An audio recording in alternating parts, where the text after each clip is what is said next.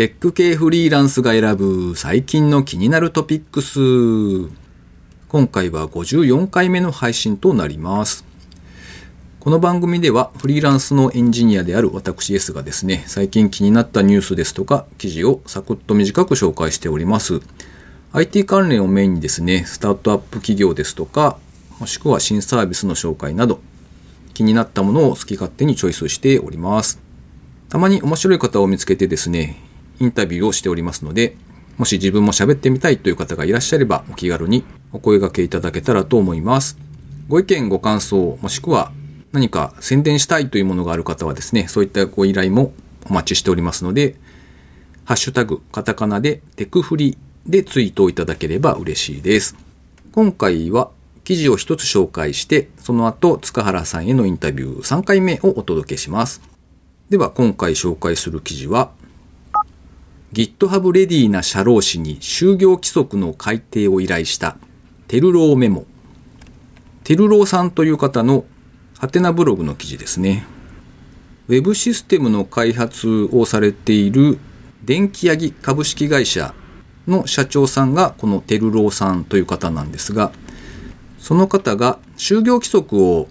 GitHub に上げてるんですね。で、しかも、クリエイティブコモンズのゼロですね、いわゆるパブリックドメインというライセンスで公開されていらっしゃるので、一時期だいぶ話題になった記憶があります。一般的な感覚からするとですね、会社を立ち上げて就業規則をきちんと法にのっとった形で整備しようとすると、まあ、社労士さんに頼んでですね、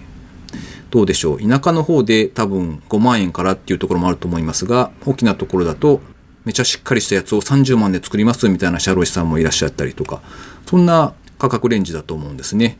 で、それを GitHub でフルオープンにしてしまったので、割と話題になったような記憶があるんですが、で、今回はそれを改定しましたよというお話ですね。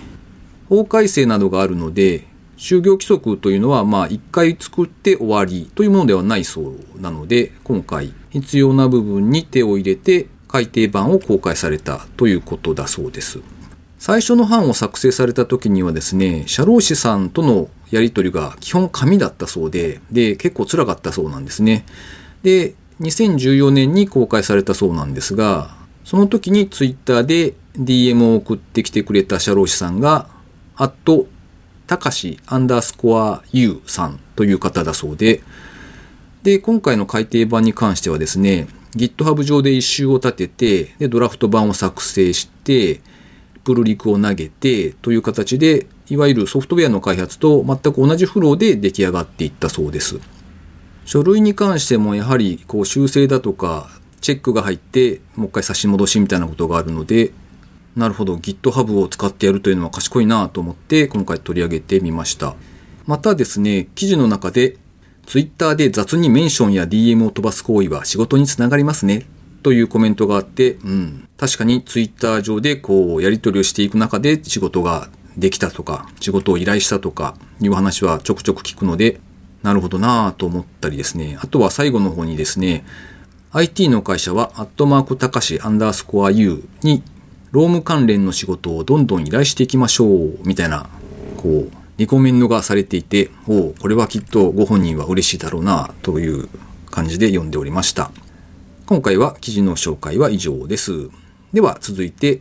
塚原さんへのインタビュー3回目をお聞きください。えー、今回も塚原さんにゲストとしてお越しいただいております。塚原さんまたよろしくお願いします。はい、よろしくお願いします。えっと、前回は最初に勤めた会社をまあ辞めるところまでお話聞いたんですけど、2社目はどんな感じだったんですか ?2 社目は、えっと、その辞めた後に、あの、半年ぐらい遊んでたんですよね。その、まあ、先ほど言ったように、あの、ゲームずっと作ってお金をもらえたんで、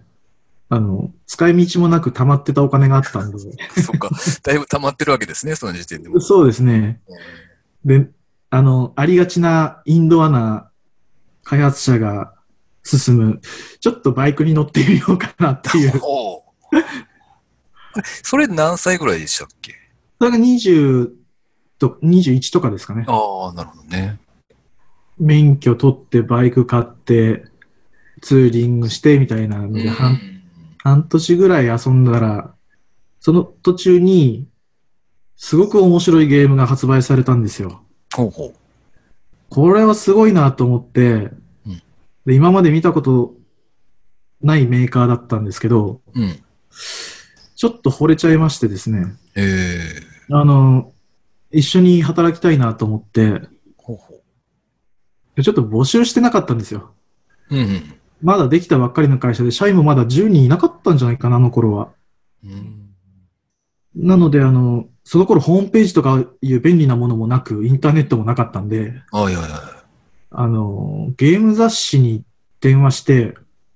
うんまあ、ゲーム雑誌だとその、ゲーム作ってる会社とか取材とか行ってるんで、うん会社の場所とか知ってるはずなんで、い。ああ、はいはいはゲーム雑誌に、あの、ちゃんとゲーム作ったことのあるクリエイター経験者だから、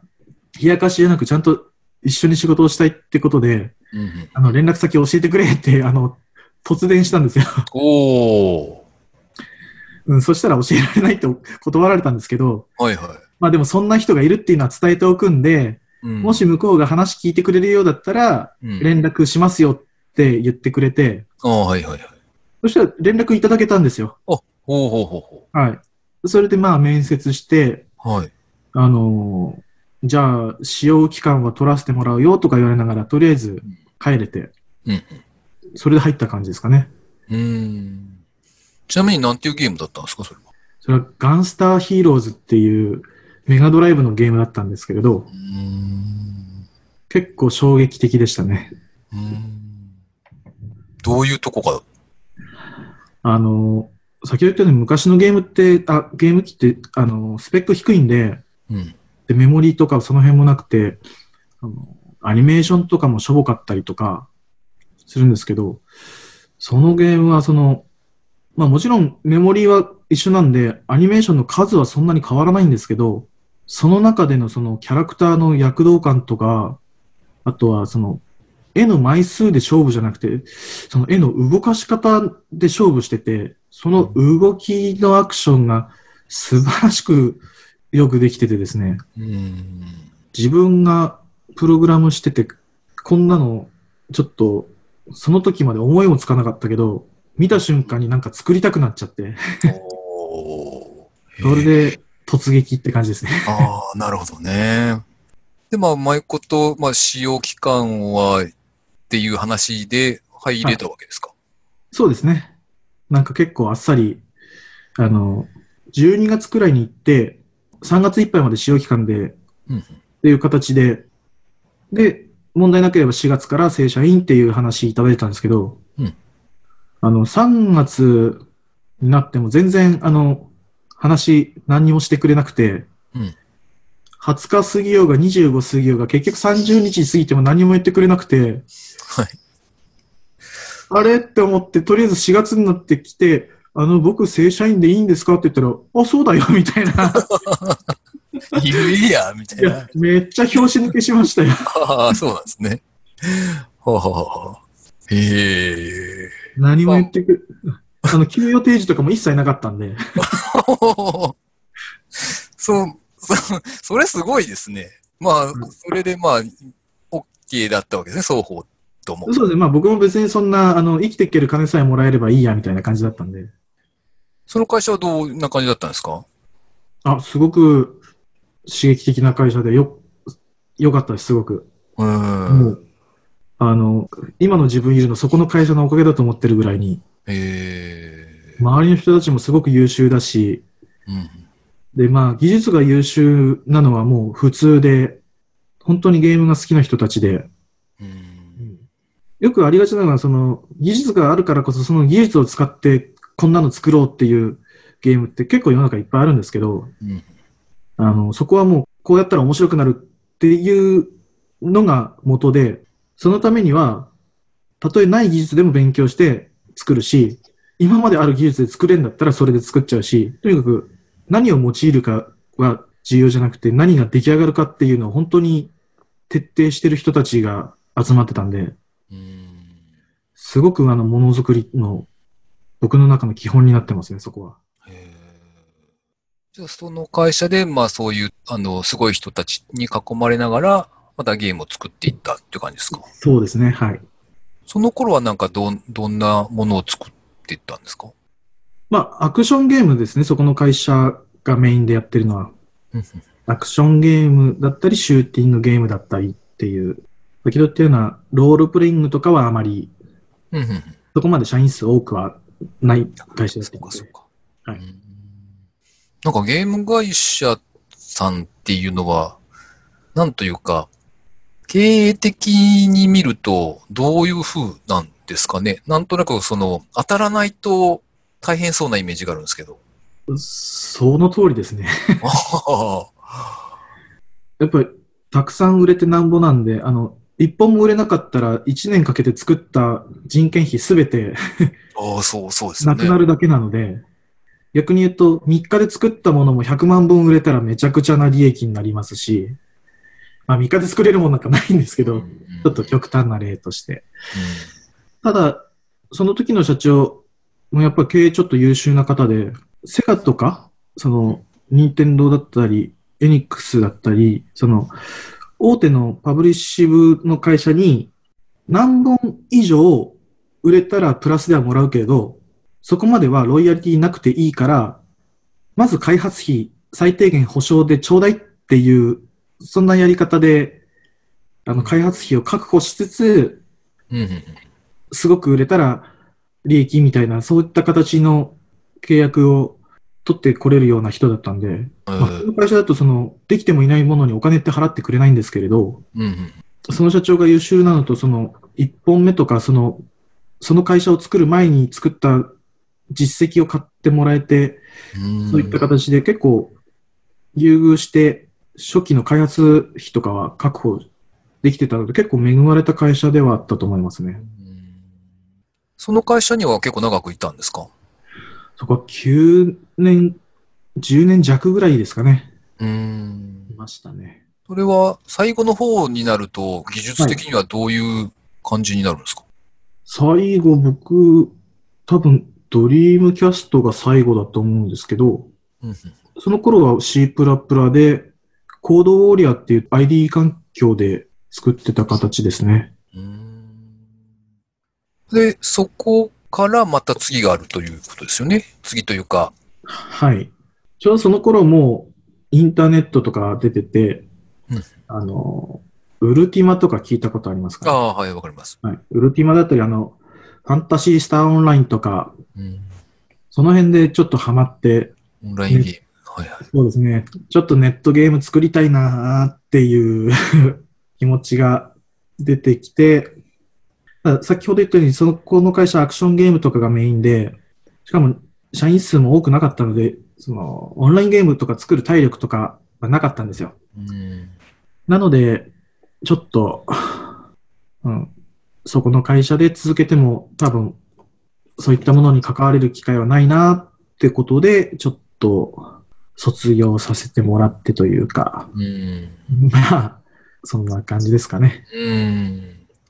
それが何歳ぐらいですか ?29、30ぐらいですかね。そうですね、29から30になるくらいですかね。うんで、じゃあその後、その、そういうゲームを作ってる会社を探すというか。はい。さ、そうなんです。で本当だって辞める前に探さなきゃいけないんですけど、ああ、まあまあ、はい。とりあえず辞めちゃって、探したらですね、意外と日本で遊べるゲームって海外で作ったものを日本で運営してるっていう会社が多くて、実は開発会社ってそんなに多くなかったんですね。うん。オンラインゲームの開発会社が。で、さらに、あったんですけど、募集要項には経験者と。うん。で当然僕オンラインの経験なかったんで、入れなくて、どうしようかなと思ったんですけど、とりあえずオンラインの経験がつけばいいんでしょうと思って、あの、派遣会社に登録して、うん業務系の未経験でも OK なうん派遣を1年半ぐらいやったのかなうん。で結局覚えたのなんて、その、SQL とか、うん、なんか、業務系なんで結構大きいので、ちょっとライブラリ叩いただけっていううん、そこまでネットワーク詳しくなるかっていうと、まあ、用語ぐらい知ってますくらいしかならなかったんですけど、でも未経験じゃなくなったんで。ああ、なるほどね。それで、あの、改めて門を叩いたら、一応入れましてですね、ええっていう感じです。ええで、今度はその、ロールプレイング的な、あ、オンラインゲームそこの会社、はい僕が入った会社は、オンラインでアクションゲーム作るところでした。はははは。まあ、なので結構、ノウハウはだいぶ活かせたし、僕もあの作ってみたいものは作れたしで、うん。結構楽しかったんですけどね。うん。あれ、そ、あと、そうか。途中で派遣のその1年半ぐらいが入っているから、はい。その新しい会社の方では、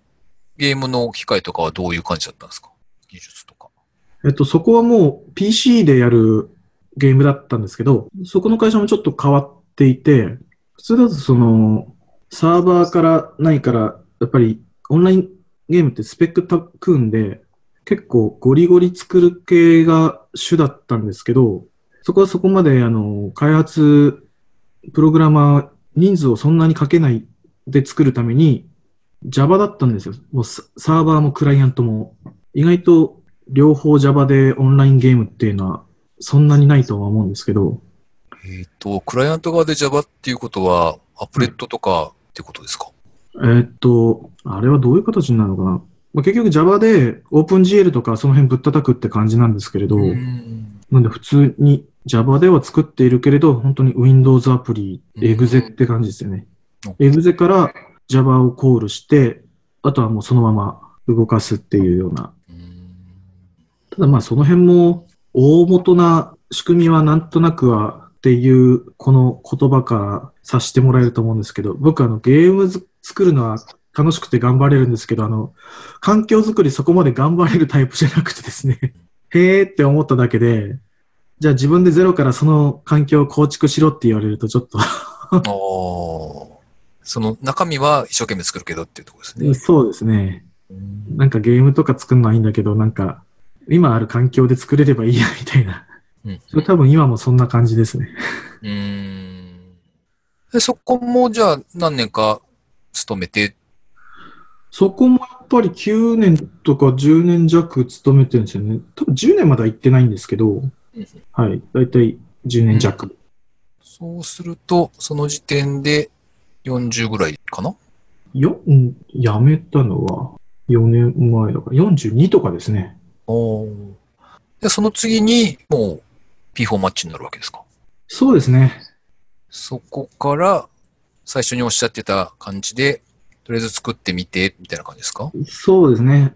ちょっと面白くしたいなって感じから作り始めて。うんうん、なるほど。ということで、えーそろそろ時間なので、一旦ここで区切りまして、また次回お聞きしたいと思います。ありがとうございました。ありがとうございました。ということで、塚原さんへのインタビュー3回目でした。ツイッターでコメントをいただいておりますので、ちょっと紹介したいと思います。いつもコメントをいただいているフォルテさんからですね。ありがとうございます。塚原さんへのインタビュー1回目、2回目に対して、それぞれコメントをいただいています。面白かった。卓球のサービスも興味深いけど、個人的に塚原さんの経歴がやばい。ガーディアンヒーローズ、イカルガなどのトレジャーにいたゲーム開発者、すごい。それから、セガと合併というと、あの会社かな？というのが思いつく。わら。ゲーム開発が楽しくて自発的に休日も働くのは本当に楽しそう。一度経験してみたい。というコメントをいただきました。いつもありがとうございます。なんか音声を編集していてですね、なんかこう自分がインタビューしているのを聞きながらですね、なんというか僕自身がその塚原さんのそのゲームに対してこうまともに受け答えができていなくて、うーん、そうなんですね、みたいな感じで流してしまっているので、いや、これは多分そのゲーム大好きなフォルテさんからすると、ぐぬぬとか言って、こう、そこを突っ込めよみたいなことをきっと思っているだろうなぁと思いながら編集をしておりました。個人的には、えー、フォルテさんから塚原さんへインタビューをしていただきたいなと思っておりますので、ぜひご検討いただければと思っております。えー最後に、近況なんぞをブツブツとお話ししておりますが、えー先日ですね、生ハムナイト、アットマーク、名古屋ギークバーというイベントがありまして、そちらに行ってきました。名古屋ギークバーというのがありまして、まあ、通常は普通のお酒が飲めるバーなんですが、何かイベントがある時には、名古屋ギークバーというタイトルになって、そこでいろいろなことが開催されるというものなんですね。例えば、ボードゲームの集まりがあったりとかっていうのがあるみたいです。で、今回は生ハムナイトというタイトルがついていて、まあ、特にテーマが決まっているわけではなさそうで、うんなんとなく面白そうだったのでちょっと参加してみました。で、今回ですね、記事の方を紹介したテルローさんがですね、名古屋の会社さんで、そこの社長さんなんですね。で、生ハムのスポンサーになっていただいたそうで、参加者でみんなでですね、美味しくこう切り刻んでいただいたという感じですね。LT なんかもいくつかありまして、その中の一つで、テルローさんが今回の就業規則の GitHub 公開の話もされていたという感じですね。初めてお目にかかったんですけれども、なんか文章とかですね、Twitter なんかを拝見していると、なんとなく怖いおじさんなのかしら、みたいなイメージがあったんですけども、なんか全然違いました。あの、理系の大学生かなと思ってたら、テルロさんだったということですごいびっくりしたんですね。結構若い方で驚いたという感じです。というわけで今回は以上となります。お聴きいただきありがとうございました。それではまた。